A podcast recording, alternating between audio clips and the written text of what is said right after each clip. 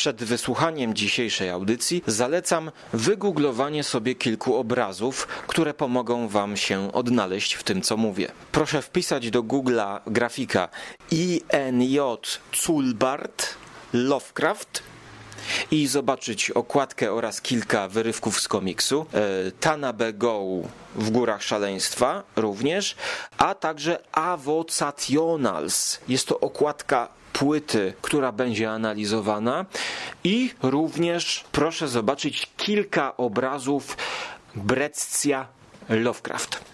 Będziemy w dzisiejszej audycji operować skrótami myślowymi typu właśnie Kulbart, Breccia, Adam Fyda, no to, to oczywiste, i Avocationals. Jeśli najpierw obejrzycie te obrazy, łatwiej będzie Wam się wczuć w całą audycję. Tyle wstępu, teraz przechodzimy do meritum i licznych dygresji. Witam wszystkich w kolejnym odcinku, gdzie omówię dla Was nowy komiks z wydawnictwa Timow i Cisi Współpracownicy. Jest to dzieło 301, które zostało przez nich wydane. Dzieło Adama Fydy, który jest absolwentem Akademii Sztuk Pięknych we Wrocławiu na Wydziale Malarstwa. I jak pisze wydawnictwo, od ponad 20 lat zajmuje się szeroko pojętą grafiką i ilustracją. To także kompozytor i producent muzyczny. A Góry Szaleństwa to jego pierwszy komiks. I grożą, że nie ostatni. Niestety nie znalazłem e, profilu na Instagramie Adama Fydy. Na Facebooku również nie wyszukałem jego profilu, tak więc nie wiem, jak wyglądają inne jego prace. A może to dobrze. Ale zanim przejdę do samego polskiego komiksu, to powiedzmy, co jeszcze na rynku polskim komiksowym można dostać, gdyż Lovecraft e, doczekał się również e, komiksu pod tytułem Mity Cthulhu Alberto Breccia. Alberto Breccia to jest urodzony w Urugwaju, a mieszkający w Argentynie. Więc tutaj są jak zwykle problemy, bo nie wiadomo kiedy po urodzeniu przeniósł się do tej Argentyny. E, ale mamy w Polsce komiks. Niestety w tym zbiorze jakby opowiadań nie ma w górach szaleństwa. Ale ja tego jeszcze nie miałem w rękach, więc tutaj cieszy mnie to, że najpierw podchodzę do pierwszej polskiej ekranizacji tego tekstu Lovecrafta, właściwie takiej powieści. No niestety miałem do czynienia i nadal mam i męczę w górach szaleństwa, rozłożone na dwa tomy. Dokładnie drugi tom ma 333 strony i na ostatniej widać jakąś planetę z napisem Tekieli. No jeszcze tam nie doszedłem, nie, nie dotrwałem ale będę musiał się zmusić. Dlaczego o tym może później? Alberto Breccia, patrząc po screenach, e, ma taki lekko szalony, zakręcony, ekspresjonistyczny styl, kojarzący się może z, z malarstwem Igona Schiele, e, austriackiego malarza. Jego kreska jest taka trochę powyginana i niestabilna, co myślę dobrze wpasowuje się w świat Lovecrafta. Ciekawe, że właśnie w Górach Szaleństwa mają już trzecią adaptację e, brytyjską. E.N.J. Colbert, British comic artist, writer and animator, dokonał 130-stronicowej adaptacji tego tekstu i znowu, patrząc po samych screenach, jest to ciekawe zaś na inny sposób. Niestety mm, to nie zostało wydane w Polsce w języku polskim, więc nie wiem jak do tego dotrę, a bardzo dotrzeć chciałbym. Mamy tutaj pewne punkty styczne tego komiksu brytyjskiego z polskim Adama Fydy pod tytułem Góry Szaleństwa. Ale to nie będzie przyjemna audycja, obawiam się, no przynajmniej dla mnie. Zbierałem się do nagrania tydzień czasu, choć nie mogłem się doczekać, kiedy przeczytam ten komiks. Moje pierwsze zetknięcie z tym dziełem było dzięki tutaj jednemu podcasterowi, który podesłał mi okładkę informując w ogóle, że coś takiego jest i że pasowałoby to świetnie do serii, mojej serii Filmy Zimowe, gdzie omawiam e, dzieła kultury z zimą w tle. I w rzeczy samej, tak, pasowałoby to, ale patrząc po okładce, pasowałoby to na osobny podcast, gdyż sama okładka e, zrobiła we mnie niesamowite wrażenie i również ogromne oczekiwania. E, nie bez przyczyny. Więc zaczynamy od okładki, gdyż e, tutaj będzie miało to kluczowe znaczenie dla opinii i całego wydźwięku. Góry Szaleństwa. Tytuł jest już zmieniony. Okładka jest, e, można by to powiedzieć, minimalistyczna, symboliczna, ilustracyjna. Znakomicie pokazuje o co chodzi w powieści Góry Szaleństwa. Mianowicie na niebieskim tle, gdzie górna strona, górna część strony zajmuje około 2 trzecie kartki, pokazuje to jakby nocne niebo, Dolna część kartki to jest y, kontrast czerwony, mroczna czerwień, przypominająca krew wpuszczoną do jakiejś czarnej brei, a zarazem widzimy, że jest to tafla jakiejś wody, która odbija. Odbija górę lodową, która znajduje się to góra w centrum obrazu. Góra, która jest no, symboliczna, dlatego że ta góra jest specyficznie przycięta do okładki. No, taka góra lodowa po prostu nie istnieje, dlatego jest to, można by powiedzieć, taka powiedzmy góra wyidealizowana. W dodatku góra znowu na modłę ekspresjonistyczną wystylizowana. Góra, z której wystają ostre krawędzie. Ostre krawędzie przypominające trochę zęby, kły. Wydawać by się mogło, że te ostre zęby i kły też powinny odbić się w tafli wody, czy też brei. Niestety, a, a może nie, nie, to nie, że niestety, co ja bredzę. E, o kurde, komar czy pająk. Przepraszam, muszę przerwać podcast. Komar, dobra. Ten, duży, co nie gryzie, dobra, niech żyje. Niestety, zamiast tych zębów, no i znowu to niestety, no co za absurd. Nie to, że niestety, tylko po prostu decyzją malarza odbija się w tej tafli wody zmieniony ten kieł. To są macki, czyli tafla wody, która zniekształca obraz, ma prawo w tej tafli wody pokazać zniekształcone te zęby góry lodowej.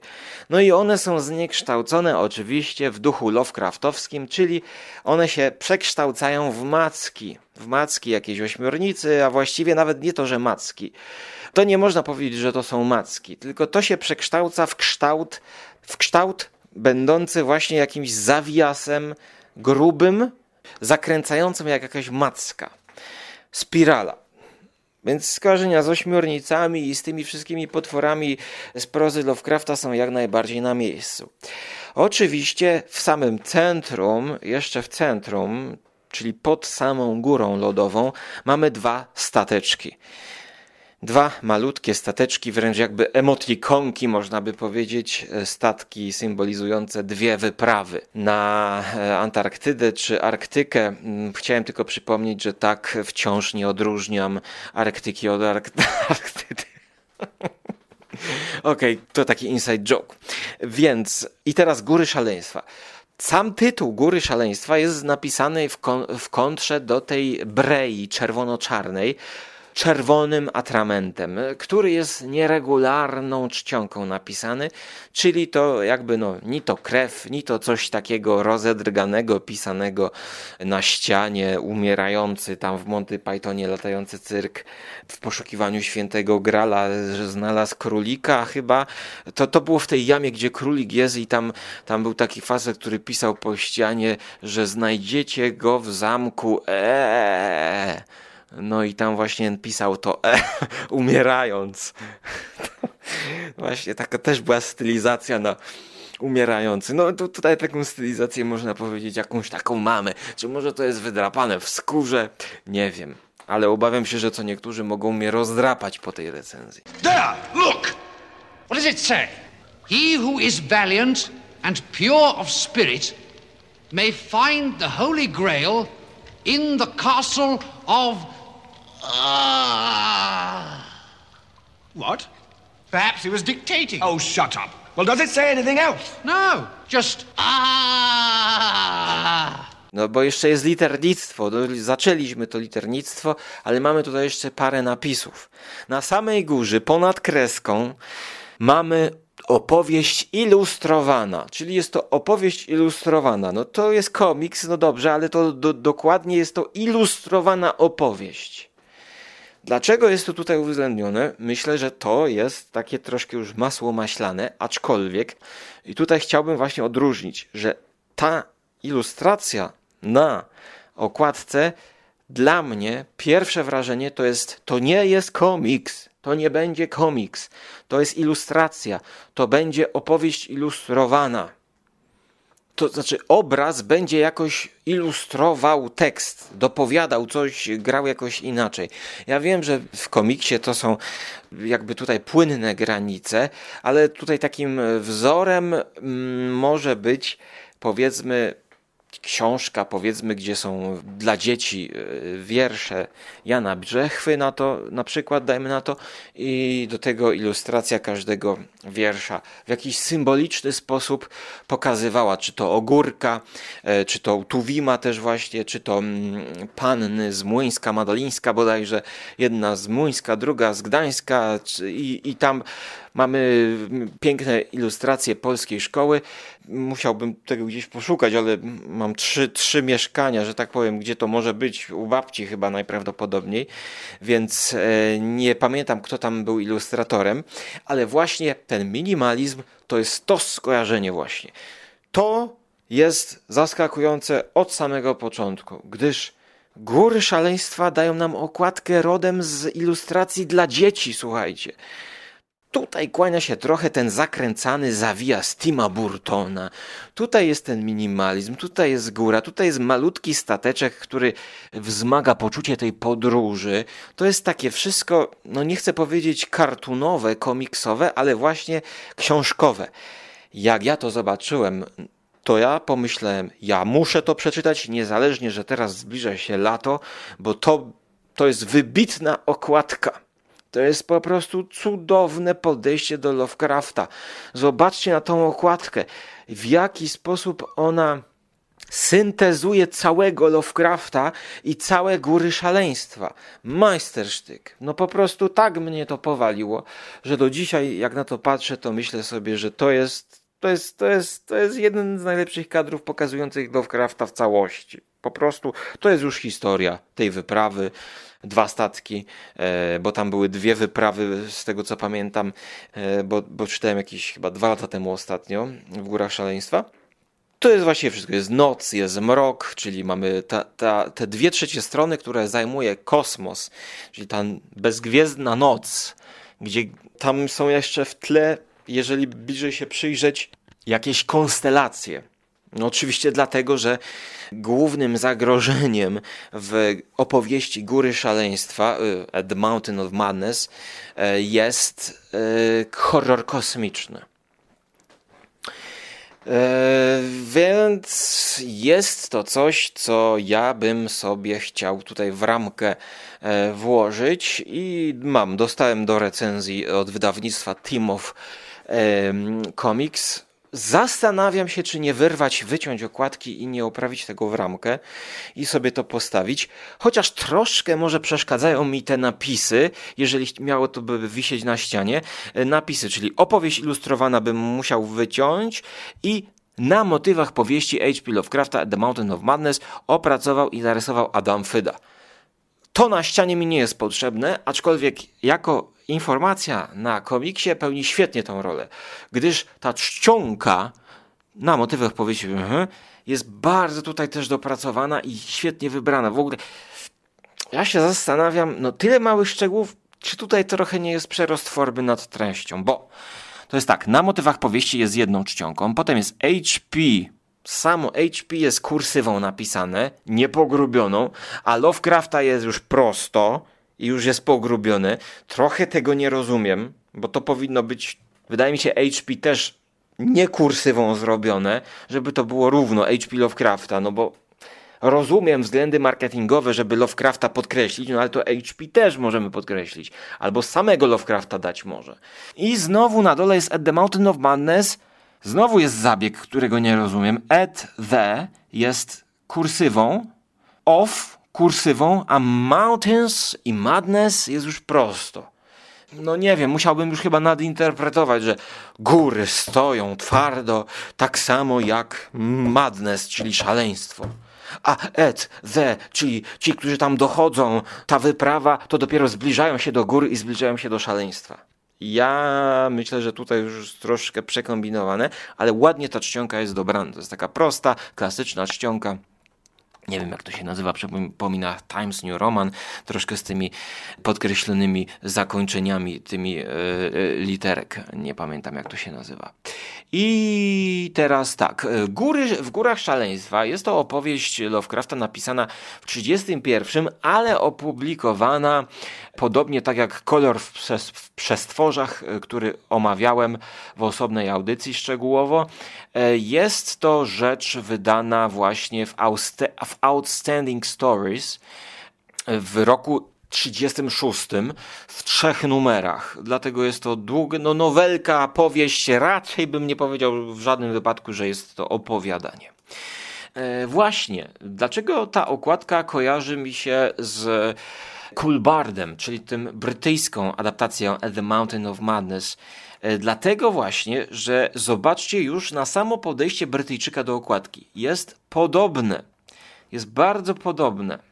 Mianowicie, on też syntetyzuje nam góry, pokazując je y, jako takie symboliczne góry roztrzepane, które też mają swoje kły. One przeważają na okładce Kulbarda. No, ale znowu mamy górę, pagórek, po której nie wchodzą dwa statki, ale już dwóch zagubionych poszukiwaczy tej wyprawy. I na to mamy nałożony śnieg. Jeszcze większy minimalizm jest y, u Kulbarda. Też jest ta synteza. I natomiast teraz, przechodząc już do treści i do całej opowieści, zacznę znowu od Kulbarda, którego nie czytałem i tylko znam na screenach. Otóż Kulbard jest bardzo kartunowy, kartunowy, przypomina, e, komiksowy, e, przypominający komiksy znowuż z lat 30., 40., te takie stare komiksy, w dodatku kolory troszkę takie spło, spłowiałe. Znowu, znowu z drugiej strony oczka mają te, te, i, i twarze mają bardzo małe te postaci, więc to jest połączenie jakby współczesnej kartunowości z mm, kartunowością z lat 30. Tak pi oko. E, natomiast tutaj e, kartunowość, no cóż za bezsensowne rzeczy ja wygaduję, prawda? Kartun, kreskówka, no e, jakże mam, mamy mam, albo ja mam za mały zasób słownictwa, żeby wam to nakreślić w podcaście. Jednakże no, mam nadzieję, że oni to wydadzą i będę mógł się wgryźć y, do tej stylistyki w języku polskim. No, może z rok wytrzymam jeszcze i, i nabędę jakoś to po angielsku. Ale tutaj Kulbart idzie w stronę, w którą poszedł y, jeden rysownik, wydany chyba przez Kulturę Gniewu, pod tytułem komiks Mój Syn. I Mój Syn to właśnie też był taki podobny komiks, który biorąc absurd, surrealizm i groteskę nawiązywał właśnie do takich sposób, e, do tych komiksów z lat 30., 20., e, amerykańskich, ale pokazując w jakiś sposób swoją e, prywatną historię historię życia. autobiograficznie trochę to było. Znakomity komiks Mój Syn, wydany przez Kulturę Gniewu chyba. To było pewne styli- wystylizowanie tego idące w przesadę, w przesadę, w przesadę. I tutaj jest bardzo ryzykowny zabieg podjęty przez Kolbarda, czyli idziemy w przesadę. W przesadę takiej kartunowości, kreskówkowości wręcz i próbujemy na tym tle stworzyć grozę. No i teraz dlaczego ja o tym mówię? Dlatego, że ja podobne nadzieje miałem wyrobione przez naszego polskiego rysownika Adama Fydę właśnie przez tą okładkę. No i teraz wreszcie ci, którzy stracili 20 minut na te wstępy o okładkach i o innych rzeczach, a nie o górach szaleństwa polskiego Adama Fydy, dochodzą do tego, do czego chciałem powiedzieć. Otóż, moja pierwsza opinia. No to może teraz dajmy intro. Żarłok i skóra. I Mando, Jerry. Wokusia, Szymas. oraz nasi goście. Konglomerat Podcastowy. Wasze ulubione podcasty w jednym miejscu. Okładka Adama Fydy rozbudziła we mnie pragnienia i nadzieje i oczekiwania takie, które zaspokoił dopiero styl Kulbarda. W pewnej części, bo też nie do końca. Jeszcze o tym powiem. Natomiast Adam Fyda niestety zawiódł mnie pod kątem e, stylistyki komiksowej. Całkowicie. Po prostu okładka jest tak doskonała, nawiązująca do e, sz- szkoły plakatu, polskiej szkoły plakatu, tak właśnie w znakomity sposób syntetyzuje e, Lovecraftowskość, jak powiedzmy no, z polskiej szkoły plakatu mój ulubiony chyba Franciszek Starowiejski, e, który też potrafił, no w sobie e, jego styl tych takich postaci połamanych, powykręcanych, jakiegoś Lovecrafta też mógłby tak właśnie zokładkować albo splakatować. Natomiast piszą recenzje, no przeczytałem wszystkie recenzje y, Górach, Góry Szaleństwa w polskiej prasie i ludzie przede wszystkim piszą, że jest to realistyczne podejście do e, opowiedzenia historii i do opowiedzenia treści powiem wam, że no, ten podcast boli. Ten podcast boli, boli mnie tak przed nagraniem, bo już po prostu czytając komiks wiedziałem, że będę miał ból, żeby się zabrać do tego nagrywania i wiedziałem, że będę miał ból podczas nagrywania i, i myślenia tego, jak to po prostu powiedzieć wszystko. Więc dajmy kolejne intro, może kolejne audycje, a czemu nie? Taki przerywnik, żeby, żeby troszkę było zamieszania. Zamieszania, które odczuwać mogą podróżnicy wędrujący w góry szaleństwa.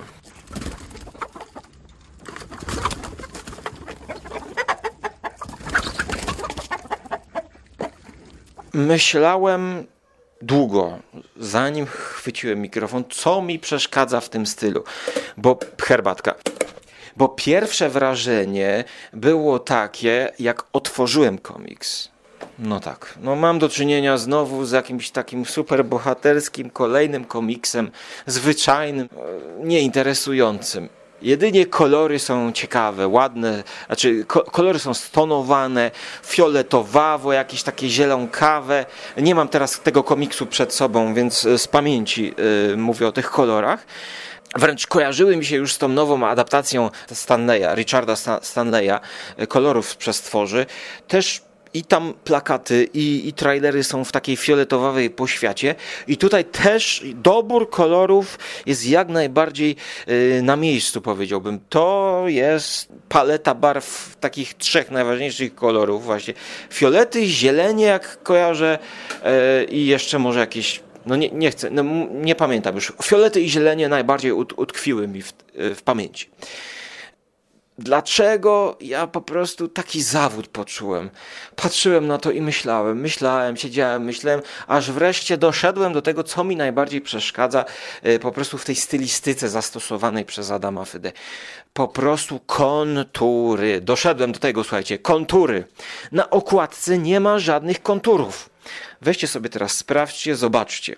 Kontury na okładce, zero konturów i wejdźcie w treść. Ja tego nie zrobiłem przed e, czytaniem komiksu, gdyż no, ja staram się e, stosować podejście białej karty i tak samo, nie wiem, no, nowy film Davida Lyncha, no nawet, okej, plakat zobaczę, ale nie chcę czytać nic, nie chcę ten. I tutaj do tego komiksu wystarczyło mi tylko okładka. Tylko okładka, panie. Nic nie czytam, nawet nie chcę wiedzieć w środku, ja chcę po prostu otworzyć jak dzieło sztuki, bam, co tam jest. A tam jest, no niestety, Ech, Lipton. Earl Grey. Kontury, to wiem, że jest to duże uogólnienie, ale tutaj nie ma w ogóle żadnego ryzyka podjętego, e, jeśli chodzi o te postacie. No jedynie ich twarze są jakieś takie bardziej rozrysowane, jakieś takie bardziej rozedrgane. Być może oczekiwałem jakiegoś z jednej strony nonszalanckiego podejścia, i wiem, że takie coś byłoby możliwe i sprawdziłoby się do Lovecrafta. Dlaczego? Dlatego, że takie nonszalanckie z jednej strony podejście, a z drugiej strony podejście nawiązujące do ilustrowanych książeczek dla dzieci sprawdziłoby się w tej stylistyce, dlatego że była moja recenzja i czytałem i odwołuję się tutaj teraz do świetnego komiksu pod tytułem Wyprawa Shackletona, Kultura Gniewu. W jednych z części filmów zimowych omawiam to i zachwycam się. Komiks. Pytanie, czy to był komiks? Po części tak, a po części książka ilustrowana. I to właśnie miałem skojarzenie z okładką. Być może oczekiwałem czegoś takiego, no niestety mój zawód jest słyszalny. Tym bardziej, że nagrywam to w dzień, w który nie mogę nic zjeść, bo przeszedłem na dietę. Więc może y, trzecie, ostatnie już intro. Żarłok TV. Minister zdrowia ostrzega przed oglądaniem żarłoka na czczo. Dlaczego to jest takie bezpieczne? Dlaczego to jest takie, nie chcę powiedzieć wyrachowane, ale takie od linijki wręcz miejscami zrobione? Jeśli chodzi o streszczenie fabuły, no to w, jakie to ma znaczenie, że to jest z jednej strony prequel i z drugiej strony sequel, że autor zastosował tutaj potem scenariusza podejście takie jak The Thing, remake The Thing. Z jednej strony to jest jedno i drugie. Mnie to nie interesuje. To jest to ta sama opowieść, skrócona, i to się chwali, że to jest na stu stronach, i to właściwie jest taka esencja tej całej wyprawy. Ja szczerze powiem, bo czytałem dwa lata temu mm, The Mountain of Madness, nie, nawet początkowo jak nie przeczytałem tego u innych recenzentów, to nawet nie zwróciłem uwagi, że to jest jakby e, retelling, tak jak to się mówi, czyli że to jest e, historia o tamtej historii. Nie zauważyłem tego. Musiałbym być na bieżąco po lekturze, bo z tego co pamiętam, to u Lovecrafta było tak, że e, tam też były dwie wyprawy i jakaś jedna wyprawa, jeden przewodnik mówił o drugim przewodniku, że właśnie oni się wybierali, teraz ktoś tam gdzieś zaginął, trzeba iść kogoś szukać. To samo jest tutaj. No, jestem w miarę na bieżąco, bo brnę przez Tanabe Go, który w ogóle get out. Tanabe Go, get out. nie mogę Tanabe Go to już w ogóle zdzierżyć, nie mogę. Tam facet zrobił 600 stron, co dokładnie każdy ten rysunek, scena, nie, to, to, to obłęd. To się chwali Adamowi, że to jest takie streszczenie, i rzeczywiście można by to pokazać dziecku w podstawówce, żeby on sobie przeczytał klasyka. To się chwali. Ale to jest tak wszystko bezpieczne. Ja bym chciał, żeby to było po prostu w duchu tej okładki. Żeby to było właśnie takie bardziej ilustrowane, żeby, żeby było pozostawione niedopowiedzenie w samych tych obrazkach. Dlaczego to się dało zrobić u, o wyprawie Shackletona? z jednej strony komiks dokumentalny, więc duże ryzyko i, i ograniczenia, i jakby nieopowiedzenie tego, co, co, co mogli opowiedzieć, bo, bo nie da się opowiedzieć wszystkiego. I tutaj też rzeczywiście krótkie to jest, ale właśnie ja nie rozumiem, dlaczego tutaj mamy na przykład takie kadry, że jedna scena jest opowiadana jeden jeden kadr, drugi kadr, trzeci kadr, to jest prawie to samo. Dialogi powtarzają, no jak, dialogi jak w kiepskim filmie. Dialogi powtarzają to, co widzimy, to, co yy, się dzieje. Można by skrócić te dialogi i bardziej zmierzać w stronę właśnie wizualiów komiksowych i tego oddziaływania, co się dzieje pomiędzy chmurkami i tego, co się dzieje pomiędzy kadrami. Wydaje mi się, że w komiksie to jest jakby najciekawsze, żeby tutaj większą, żeby większy udział widz, czytelnik brał w odbiorze, bardziej aktywnie, nie dawać wszystkiego kawę na ławę. Podsumowując leciutko, mm, Tanabe Go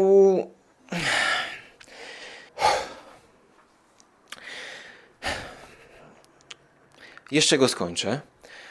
Adam Fyda Moja ocena 6 na 10 to jest po prostu do zaliczenia.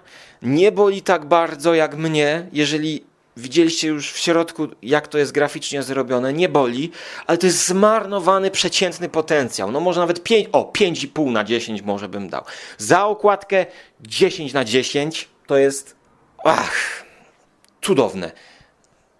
Środek 5, o, a właśnie, sam środek 5 na 10, tak z okładką, no to może 6.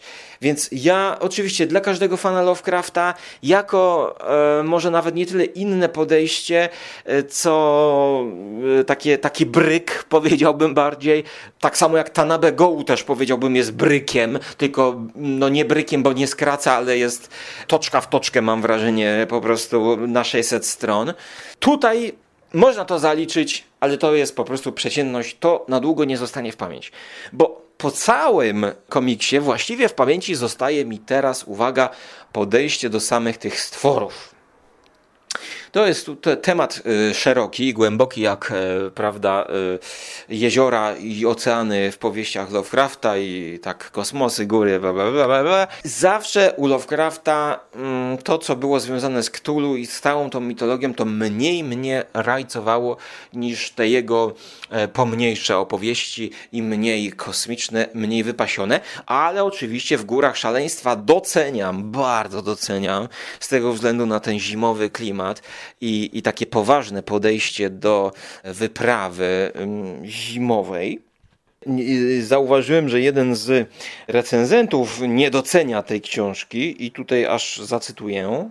Mianowicie y, Łukasz Chmielewski pisze w przekroju w artykule pod tytułem Klasyka w dymku. Pisze tak.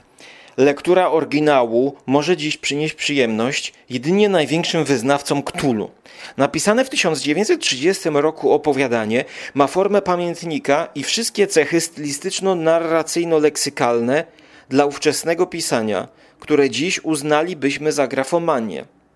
Fyda jednak nie sili się na adaptację, która ze względu na styl opowieści jest w zasadzie niemożliwa, ale traktuje oryginał jako punkt wyjścia. Znaczy, to jest y, trudna teza, że grafomania to jest y, oryginał. To nie jest opowiadanie w 30 roku, tylko w 31 y, najprawdopodobniej, choć tutaj trzeba by sięgnąć do Yoshiego. Ale no to są, to, to, to są y, jakieś tam literówki, czy, czy ten, czy błędy y, nie, nieznaczące. Teza, że dzisiaj uznalibyśmy to za grafomanię, jeszcze w dodatku, kiedy mamy znakomity przekład e, Płazy, no to jest e, bardzo kontrowersyjna. Znaczy, no ja bym z chęcią porozmawiał, jeżeli to, to ma być grafomania, bo jednak w Górach Szaleństwa jest uznawane e, powszechnie za jedno z lepszych opowiadań i tekstów Lovecrafta. Dalej czytam mm, przekrój. Oczywiście scenariusz oparty jest na pomyśle Lovecrafta, a narracja podąża szlakami wytyczonymi przez pisarza, ale komiks umiejętnie przenosi opowieść z jednego medium do drugiego. Fyda dobrze czuje język komiksu i umiejętnie opowiada obrazem. Realistyczna kreska może i nie porywa, ale dobrze wpisuje się w stylistykę swoistych, swoistych graficznych sprawozdań z wypraw naukowych, które zatrudniały rysowników do dokumentacji. Efektem jest sprawna i ciekawa, mimo takich takich mielizn scenariuszowych jak Miasto Obcych w Lodowej Górze. Opowieść o strachu i nieznanym. Powtarzam. Powtarzam. Powtarzam. Efektem jest sprawna i ciekawa opowieść o strachu i nieznanym. Tu się nie zgadzam, że to, to jest niesprawna, jest nieciekawa opowieść o strachu i nieznanym, e, ponieważ nie znam akurat stylistyki graficznych sprawozdań z wypraw naukowych, ale mogę sobie równie dobrze wyobrazić właśnie, że one wyglądały prędzej tak jak w komiksie Wyprawa Shackletona, gdzie po prostu nie dbano o kontu, kontury, tylko po prostu malowano kreską jakąś e, rysunki bardziej przypominające właśnie dziecięce rysunki czy, czy ilustracje e, na prędce gdzieś sporządzone. Mimo takich mielizn scenariuszowych, jak Miasto Obcych w Lodowej Górze, no to tego no, ciężko jest komentować, no bo to dlaczego to są mielizny scenariuszowe? No na tym opiera się właściwie całe Górach Szaleństwa. E, to tak samo można powiedzieć, że mielizną scenariuszową jest to, że Neo w Matrixie lata, no bo latać się nie da, no i nie można latać to tutaj jest y, no, po prostu niedopuszczalne dla mnie. Ale jeszcze dokończę, żeby oddać autorowi z przekroju y, tutaj y, słowo. Jak już wspomniałem, góry są też interesujące od strony adaptacyjnej, bo Polak nie tylko dodaje od siebie zakończenie, ale także zmienia perspektywę narracyjną, traktując oryginał jako opowieść do weryfikacji. Oczywiście samo odkrycie na Antarktydzie nie, nie zrobi wrażenia nawet na zwolennikach paleoarcheologii, a groza ma tu posmak niezamierzonej autoparodii. Fyda wycisnął jednak z oryginału, co najlepsze. Nastrój niepewności, konfrontację z nieznanym i konieczność weryfikacji racjonalnej recepcji i naukowych podwalin rzeczywistości. Trochę może gdzieś to tam przewija to konfrontacja z nieznanym, no ale to u Lovecrafta też już e, przewijało. E, ja się denerwuję, ja już ściągnąłem koszulkę, nagrywam to półnago. Deszcz zaczyna padać, więc nie jest gorąco, więc to, to nie jest jakby od y, lata, które za oknem panuje. Groza ma posmak niezamierzonej autoparodii. Tutaj chciałbym właśnie, y, wracając teraz do te, tego wątku urwanego, jedyne to, co mi zostało w pamięci, to jest właśnie wizerunek obcych. Dlatego, że potwory z kosmosu są opisane, no powiedziałbym, tak jak to zilustrował Tanabe Go. No, perfekcyjnie prawda, zadaptowane y, te rozgwiazdy z kosmosu. Y, tutaj Adam Fyda poszedł w stronę ludzików, powiedziałbym, przypominających gliniane e, skamieniałości, jakieś e, gliniane figurki raczej, w dodatku bardzo tak topornie narysowane. One mają takie obłe kształty, one raczej są właśnie bardziej może trochę śmieszne e, niż straszne. Ale wydaje mi się, że właśnie e, sam projekt tych potworów jest, jest drugą rzeczą oprócz okładki, którą ja zapomnę, za, za, zapamiętam, najciekawszym elementem, czyli po prostu no warto zobaczyć, jak on tam wykombinował te potwory, bo te potwory są niegroźne i właśnie w tym kontraście jest to ciekawe. One mają takie trójkątne nogi, Potem te trójkąty też się pojawiają w pewnych elementach tego miasta w górach, e, tej, tej mielizny scenariuszowej, jak tutaj niektórzy piszą. Miasto w górach. Lovecraft wymyślał no nie tylko takie e, szaleństwa jak miasto w górach. Miasto obcych, no, no na tym to polegało między innymi właśnie tamto opowiadanie. Mm, być może jest to pomysł absurdalny, ale tutaj o sposób opisu tego wszystkiego chodziło. W takich drobnych detalach Adam Fyda też nawiązuje tymi trójkątami, że mam wrażenie, że te same trójkąty na stopach tych postaci są na szczytach e, pewnych architektonicznych detali. Na szczytach budynków tamtych, ty, tych, tych zamków takich dziw, dziwacznych, powyginanych trochę jak e, z, z gabinetu doktora Caligari. Więc ta postać, e, która przypomina człowieka, to trochę mi się skojarzyła z filmami z lat 50., kiedy obcych robiło się w taki sposób, że musiał być człowiek przebrany. I to mi się jakoś e, podobało, bo, bo właśnie tutaj człowiek e, o trójkątnych stopach miał tak jakby założoną taką na głowę maskę rozgwiazdy. I, I to był ten jeden z tych przybyszów z kosmosu, który potem jeszcze stworzył na planecie naszej rozgwiazdy, zaś które pływały w, w oceanach. No i potem był pomiędzy nimi konflikt, no i, i, i tak dalej, i to już. To już dla miłośników e, mitologii Cthulhu. Będziecie tam sobie do, do, doczytywać, czy to były szogody, czy to były jok-szogody, czy to były jagody, czy, czy, czy inne, e, do których ja zawsze podchodzę e, z dystansem, bo trzeba to wyciąć.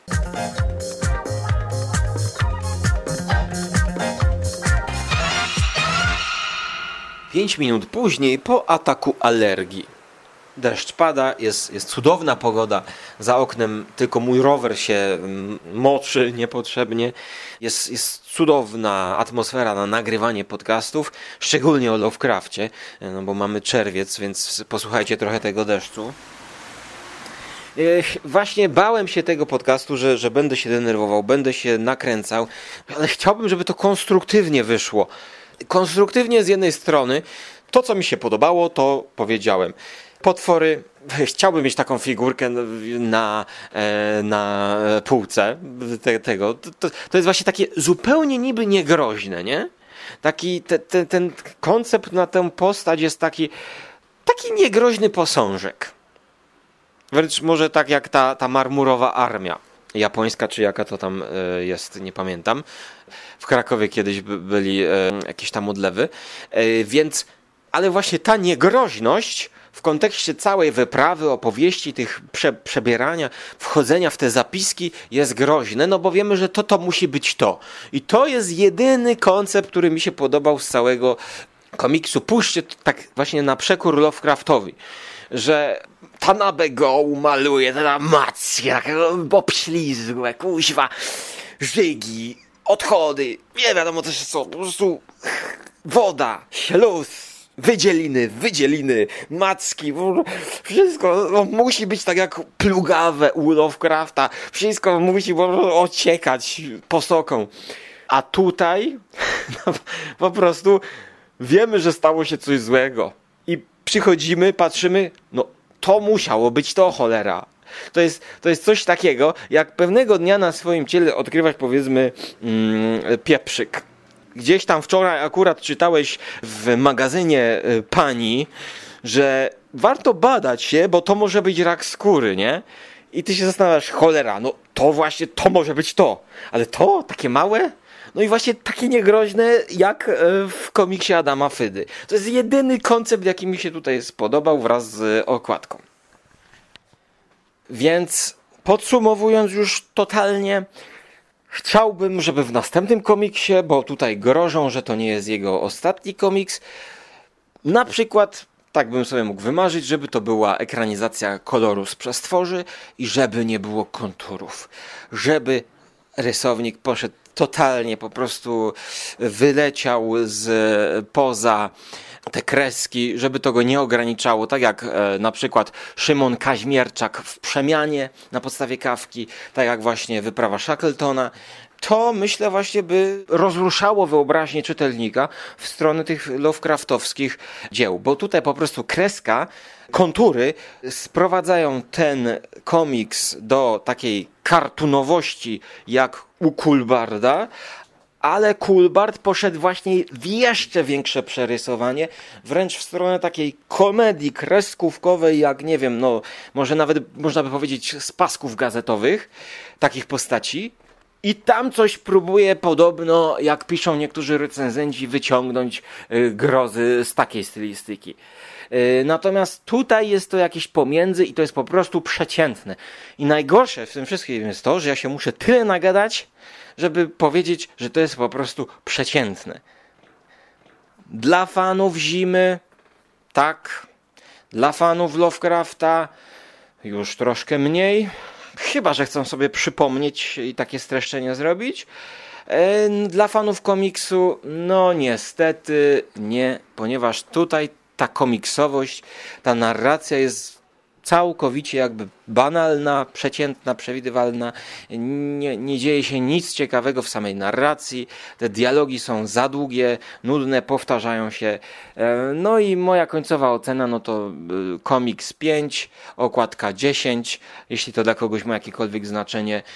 Mm, jestem zawiedziony, ale no jakby kibicuję, no chciałbym, żeby się to, ten styl rozwinął w innym kierunku naszego rysownika, bo e, z tego co piszą, to on uwielbia Lovecrafta, więc no może możemy liczyć jeszcze na jakieś inne ekranizacje, adaptacje komiksowe Lovecrafta e, w polskim wydaniu ja myślę, że jakby no, przez tą okładkę to miałoby szansę gdzieś na jakiś sukces za granicą może, bo, bo przecież Lovecraft jest y, po prostu cały czas, cały czas eksploatowany.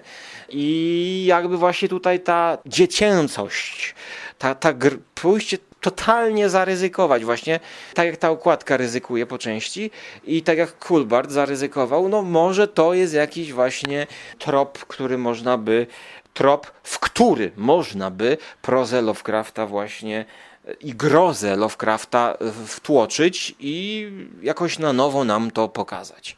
Tutaj jeszcze się w ogóle mi kojarzy ta stylistyka tych, tych maskotek popów, e, gdzie właśnie też są wydawane figurki, y, czy to klaunasto, czy, czy, czy po prostu ze świata horroru.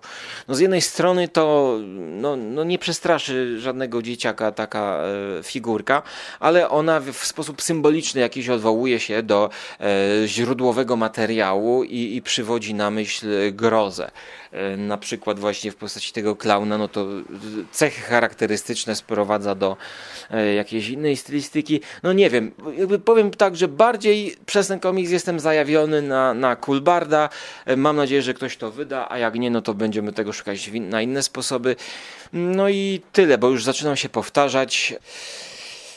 Ciężki to był tekst, do, ciężki to był podcast do nagrania. Trochę musiałem postękać, pojęczeć, e, rozebrać się, popić w międzyczasie białej herbaty. Ech, No nic innego nie jestem w stanie powiedzieć, jeszcze tak, żeby jakiś plus może zastanawiam się, czy, czy ja sięgnę po to jeszcze raz. Ja myślę, że jak przyjdzie sezon zimowy i, i będę wtedy przeglądał, bo zawsze wracam do Shackletona e, co zimę, zauważyłem, zawsze sobie przeglądam i kartkuję, to ja zrobię jeszcze taki gest, że Właśnie już zrobiłem, dlatego nie mam przy sobie. Na tej półce, gdzie mam te wszystkie rzeczy, położę właśnie obok Shackletona wyprawy, położę góry szaleństwa i tam będą sobie razem jakby iść w nieznane. I Was zapraszam, żeby pójść w nieznane i zignorować tekst przekroju mówiący o tym, że w górach szaleństwa to jest grafomania i przeczytać ten tekst źródłowy najpierw, y, bo warto. Mm, Chyba warto poczekać do zimy i warto sięgnąć po okładkę Góry Szaleństwa. No i pozdrawiam ciepło i serdecznie, jeśli tego słucha przede wszystkim Adam Fyda. Mam nadzieję, że, że uda się zrobić coś, e, coś, coś, coś super następnym razem i że no na pewno ja będę śledził i po prostu życzę powodzenia na drodze komiksowej i więcej ryzyka, życzę bezkompromisowości i po prostu tak życzę, żeby jeszcze bardziej rozwinął skrzydła, jeszcze bardziej pokazał jakiś taki swój indywidualny charakter w, w tej kresce komiksowej. Tego życzę i taką mam nadzieję, ale twórca może mieć zupełnie inne plany i niekoniecznie powinien słuchać doradców, tylko robić po swojemu. Do, kończę, kończę. Do usłyszenia w przyszłości, bądź do zobaczenia w recenzjach jedzenia na Żarłok TV na YouTubie. Pozdrawiam zimno i plugawo. Game over, man. It's game over. What the fuck are we gonna do now? What are we gonna do? It's over. Nothing is over. Nothing. You just don't turn it off.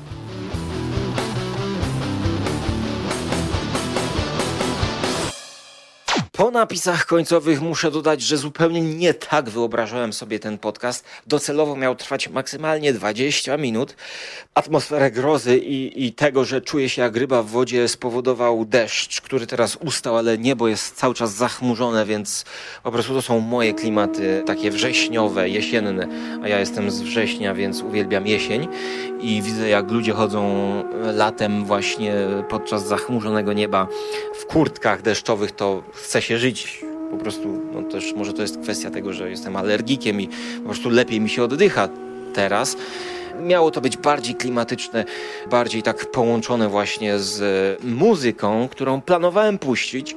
Dlatego o niej wspomnę teraz po napisach końcowych, bo odkryłem muzykę, której właśnie słuchałem e, pod ten komiks i również pod Tanabe Go i również pod kolor z przestworzy. Jest to, jest to płyta bardzo Lovecraftowska i y, w tle mm, płyta ambientowa Beno It Honore Piolart. To jest jedno nazwisko. Z Seanem Curtisem. I to jest płyta, proszę Państwa, Avocationals. Avocationals.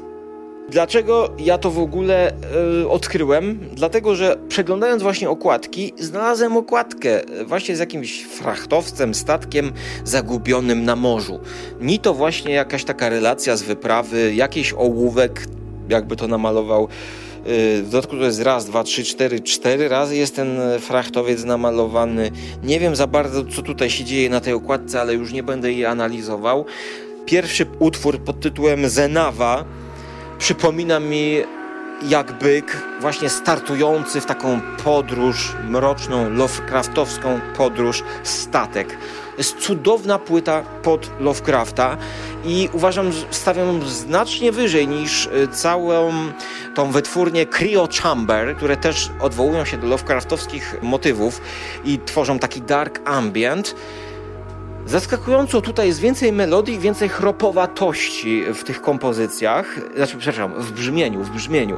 To jest takie chropowate, to jest jakby grane na jakichś starych syntezatorach, które mają imitować dudniące statki, tę parę z, z jakiegoś gwizdka wydobywającą się gdzieś z oddali. Statek wyrusza i być może już nigdy nie wróci. Cudowna, ambientowa płyta do czytania w tle, do zasypiania. Też ostatnio wiele e, zasypiam e, z tą płytą i świetnie pasuje do, do Adama Fydy, świetnie pasuje do, do Tanabe Go nawet. No też powiem, że do Tanabe Go próbuję to y, czytać. Polecam ten album Avocationals.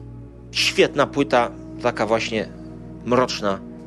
Klimaty nadmorskie, zdecydowanie. Nad morzem też by to świetnie zagrało. Ja już też widzę te fale, włożyć sobie słuchawki i, i, połączyć właśnie ten szum. Tutaj jest taki szum elektroniczny, taki biały szum trochę w tle jest dodany. Myślę, że to świetnie łączyłoby się właśnie z dźwiękami fal, gdybyśmy tego słuchali po prostu stricte na plaży w słuchawkach, jednocześnie łącząc e, dźwięki Morza Bałtyckiego z, z dźwiękami e, z uszu. Ja kiedyś tak słuchałem Juliany Barwick, niezwykłe wzruszenie to na, na, mnie wtedy wywołało. To było zaraz po premierze chyba jej pierwszej płyty Magic, coś tam, nie pamiętam. Juliana Barwick, cudowna, cudowna, taka ambientowa, taka rozmarzona e, muzyka. Mm, też niby w tle, ale czasami kiedy zaczynamy słuchać ambientu, tak jak się słucha muzyki nieambientowej, to w dobrym ambiencie jesteśmy w stanie odkryć tam wystarczająco tyle, że nam to wystarcza, żeby tego słuchać jako kompozycji. Juliana Barwick innym razem do niej wrócę, a teraz do Lovecrafta polecam Avocationals. Avocationals. Something like that. Co to w ogóle znaczy to? Teraz dochodzę do momentu, kiedy jestem zakochany w jakiejś płycie i teraz będę ją ogołacał, czy ogałacał z tego, co, co dała mi. Właśnie wpisując, co to w ogóle znaczy. Avocationals. No, od razu już się płyta jego wyświetla. Benoit Piolot y, na Bandcampie jest, to jest dla Was informacja. Nie wiadomo skąd, może z Francji facet, nie podaje tutaj o sobie. Urodzony chyba w 84 roku. Wydał jeszcze kilka płyt. Avocational oznacza rekreacyjny i amatorski. E, co oznacza tutaj w płycie dodanie końcówki literki S? Nie wiem. E, jest to płyta nagrana w duecie. Na Spotify'u też jest facet, a ja e, wgryzę się obecnie w jego poprzednie płyty. I to jest dla mnie tutaj teraz pozytywny akcent tej audycji, gdyż właśnie słuchałem tej płyty, słuchajcie, no z, no z 50 razy powiem. E, oczywiście do zasypiania, więc to nie do końca można liczyć jako przesłuchanie, ale czas sięgnąć do przodu i poznać więcej tego artysty. Dla mnie przynajmniej może poczytamy inne komiksy. Dobra, końce, bo to dopisy końcowe. Pozdrawiam wszystkich ciepło i serdecznie. Cześć, papa.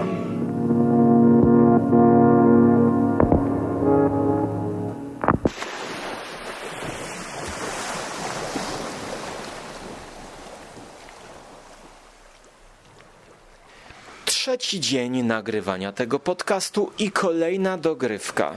Jedną z najbardziej wkurzających rzeczy jest to, kiedy skasuję oryginalnego Wave'a bezstratnego i wyeksportuję podcast do MP3. Następnie przygotuję wszystko, będzie gotowy do publikacji, a tutaj doczytałeś żarłoku, więc skoro powiedziało się A, trzeba powiedzieć rzet. Szanowni Państwo, na okładce płyty Avocationals mamy do czynienia z frachtowcem. Tutaj jest historia ciekawa. Otóż y, na stronie naszego muzyka mm, jest napisane, co to za okładka. I jest to szkic y, wykonany w roku 83 przez niejakiego Lynn Curtisa Patricka pod tytułem The Sinking of the Bradley, czyli tonięcie Bradley'a. No i to dało mi pewne y, wskazówki, żeby szukać dalej.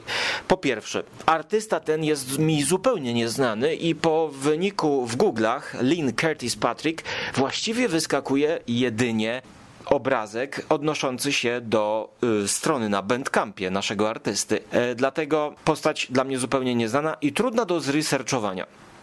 83 rok, e, rysunek, cover image. A co tutaj mamy? Sinking, czyli tonięcie Bradley'a. I teraz otwiera nam się cały nowy rozdział, dający kolejną interpretację, dający właściwie właściwą interpretację, o czym jest ta płyta. Jakże ucieszyłem się i zmartwiłem zarazem, że ona potwierdzała moje ponure przypuszczenia. Właśnie. Carl D. Bradley. Otóż był to frachtowiec. To był statek. Statek gigantyczny. Sam do tej pory nie wiedziałem dokładnie, czym jest frachtowiec. A frachtowiec dokładnie to był steel fracht, który jest to statek przeznaczony do przewożenia towarów. Czyli to nie są żadne wycieczki, nie są to żadne rejsy krajobrazowe, ale za oknem pada deszcz. Mam nadzieję, że jakieś elementy burzy się wkradną do tego podcastu, y, bo właśnie to duża fala zatopiła ten statek czyli 35 ludzi na gigantyczny frachtowiec. To był drugi co do wielkości frachtowiec y, pływający w Ameryce. Y, wielka fala go przełamała na pół. Statek ten był pierwotnie wybudowany w 1927 roku, więc przed napisaniem w górach przestworzy, w górach szaleństwa. Ten statek zatonął w 58 roku i z 35 ekipy ludzi z załogi zginęło 33 dwóch tylko przeżyło i mamy wspaniały materiał na YouTubie, 10-minutowy, pokazujący tego starszego człowieka, który przeżył, który opowiada. Linki będą w opisie. This wave come along and hit us and tipped us at port. I went with the life raft into the water, got knocked off the life raft. Fighting freezing water. Tragedia ta miała miejsce w, w listopadzie roku 58 na wielkich jeziorach Michigan, dokładnie niedaleko Beaver Island. I tutaj jest to też ciekawe, że on zatonął na jeziorze. Na jeziorze, które są to jeziora gigantyczne. Mowa tutaj o wielkich jeziorach. To grupa pięciu jezior, jezior w Ameryce Północnej, tak zwane Great Lakes. No i Michigan, o którym tutaj mowa i gdzie właśnie tam zaginął ten statek. Długość tego jeziora to jest 500 kilometrów, a szerokość to jest 200 kilometrów, więc to jest, to jest tak jak, nie wiem, pół Polski powiedzmy, jezioro gigantyczne. Tym bardziej wzbudza to moje obawy na temat rejsów. Oczywiście boję się rejsów mniej niż lotów kosmicznych i samolotowych, ale SS Carl D. Bradley. Co ciekawe, okładka, o której mowa, jest bardzo podobna do zdjęć. To znaczy, oczywiście, facet, który rysował tę okładkę, czy ten pierwotny szkic, obraz 83, wzorował się na czarno-białych zdjęciach tego frachtowca. Nie, nie, nie zobaczyłem, żeby były jakieś materiały filmowe z tej tragedii ale są właśnie pewne impresje tej tragedii. Żeby powiedzieć na Pinterestie dziewięć najlepszych obrazów ilustrujących właśnie tragedię. O! Słyszycie grzmoty ilustrujących tragedię tego statku. I to trzeba powiedzieć, że jest to malowane jako kolos. Kolos, który został przełamany w pół.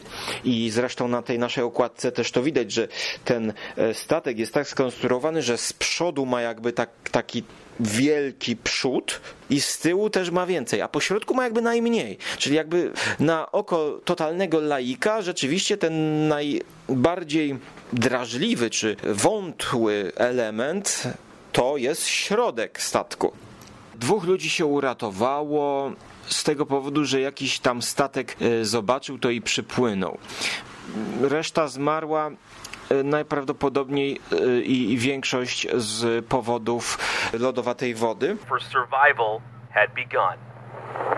As the wind and waves rocked the raft, Davy picked up our mayday. a light appeared in the distance.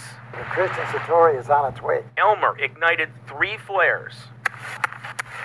And we seen the Satori coming right at us. It would turn, then disappear. Obecnie ten statek można go jakby zwiedzać pod wodą. No i tutaj polecam ten 10-minutowy film dla ludzi, którzy chcą jakby pogłębić, gdyż nazwa frachtowiec bierze się z języka niemiecki, niemieckiego od słowa fracht, który to słowo oznacza opłatę za przewóz towarów drogą morską. I tutaj właśnie w twórczości fantastyczno-naukowej frachtowiec jest to kosmiczny statek towarowy i takim statkiem był Nostromo, e, który też miał małą załogę. Steel Freighter to jest frachtowiec ze stali, Kończąc tę dygresję, ale jakże znaczącą dla odbioru całej płyty, która właśnie jest może nie, nawet nie tyle co mroczna, ale ponura, to nadaje to niesamowity wydźwięk i, i podkreśla ten smutek przenikający z płyty, która na okładce pokazuje też w taki specyficzny sposób to zatonięcie. Otóż teraz jak bliżej przyglądam się płycie Avocationals e, Buenot Honor Piolarda i Shona Curtisa Patricka, ta okładka dzieli się na cztery części. W górnej części, na samym czwartym piętrze tego obrazu, jest cały statek w całej swojej okazałości i namalowany najbardziej konturową kreską, najbardziej podkreślone. Wszystkie są jakby stoi twardo. I czym schodzimy niżej krawędzi płyty i, i obrazu, widać, że artysta podzielił właśnie na takie cztery piętra ten e, obrazek, a może to jest wyimek z całego obrazu, może to jeszcze jest tam niżej. No niestety nie, do, nie dokopałem się do e, oryginalnego obrazu w całości, żeby to zobaczyć. Mam nadzieję, że to nie będzie czwarty dzień, żeby nie robić kolejnej dogrywki. Natomiast właśnie on jakby jest zatapiany niejako symbolicznie, czyli sama kreska malarza po prostu odcina kolejne dolne piętra od naszego wzroku ciekawy manewr. Nie mamy tutaj przełamania, nie mamy tutaj wybuchów, jak na niektórych pokazywanych przez Google obrazach ilustrujących to zdarzenie. Nie mamy pęknięcia. Po prostu jest takie symboliczne, wręcz jak z komiksu powiedziałbym właśnie, wykreślanie tego statku, wykreślanie pamięci po nim, wykreślanie ludzi i tylko jest jeden jakiś taki element, gdzie artysta zaznacza kółkiem jakiś obrys. Jest to na tyle niewyraźne, że nie wiem, co on chce zaznaczyć. Jednocześnie tak jakby troszkę przekreślając ten statek, po prostu rzeczywiście on go wymazuje, ten statek, i on go zakreśla, tak jakby zabrudza resztki tego, co zostały, a tym kółkiem zakreślił może jakieś sylwetki ludzi, dwie, dwóch ludzi, którzy tam są, stoją i patrzą, jak to się wszystko zatapia i liczą swoje ostatnie godziny, minuty życia.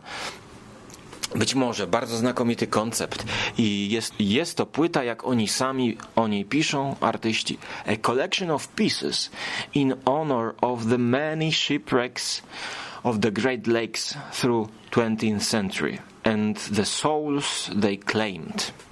Czyli jest to płyta zbierająca utwory muzyczne, które mają być hołdem dla wszystkich wraków, które zatonęły w wielkich jeziorach w XX wieku i dla wszystkich dusz, które e, zabrały ze sobą. I właśnie to nie jest jedyna tragedia i nie jedyny wy wypadek e, na tych jeziorach gigantycznych. As the storm intensified, The life raft has slats, survival nothing to hang on to but stick your finger down into these bores seemed impossible. and get in this fetal position and huddle up The torment continued, and just shake and tremble and shake. and hope dwindled. A massive wave flipped the raft. We didn't have much strength now. Dennis Meredith couldn't get back on. His head was in the water, his face down. So I picked him up by the hair and I looked at him. His eyes are open, but they're white. Gary and I looked at each other and we just opened our legs up and released him. His body was never recovered. ale jest to już temat na osobne dyskusje, nie będę tutaj powielał. Ja myślę, że ta dygresja była potrzebna, e, kolejna po napisach końcowych, gdyż jednak przeczuwałem i, i było czuć w samej muzyce. I to świetnie dopełnia przesłanie w Górach Szaleństwa, e, gdzie też mamy do czynienia z pewną tragedią, e, no w jakiś sposób ilustrującą e, wszystkie wyprawy w góry. Można by tak powiedzieć, może troszkę nadinterpretując, że ta opowieść Lovecrafta jest opowieścią o wyprawie w nieznane, które bywają po prostu skazane z góry na porażkę. I tutaj nawiązałbym do wyprawy Polaków, która być może była skazana na porażkę, gdzie zaginął mój przyjaciel Tomek, Tomek Kowalski na Broad Peak gdzie wraz y, z Berbeką nie zeszli i tylko jakby połowa tej ekipy. Więc, więc być może, więc być może, więc być może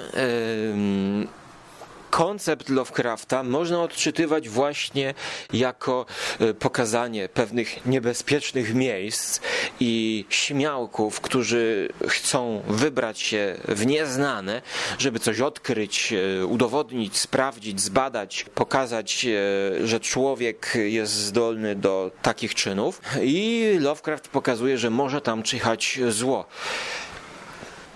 Jest to pewna nadinterpretacja, jak mówię, tego konceptu Lovecrafta, który raczej miał straszyć i e, no właśnie straszyć, no, no może, może by wystraszył pewnych śmiałków, choć wątpię, żeby ktoś nie wyruszył w góry, obawiając się tam Yeti czy innych potworów.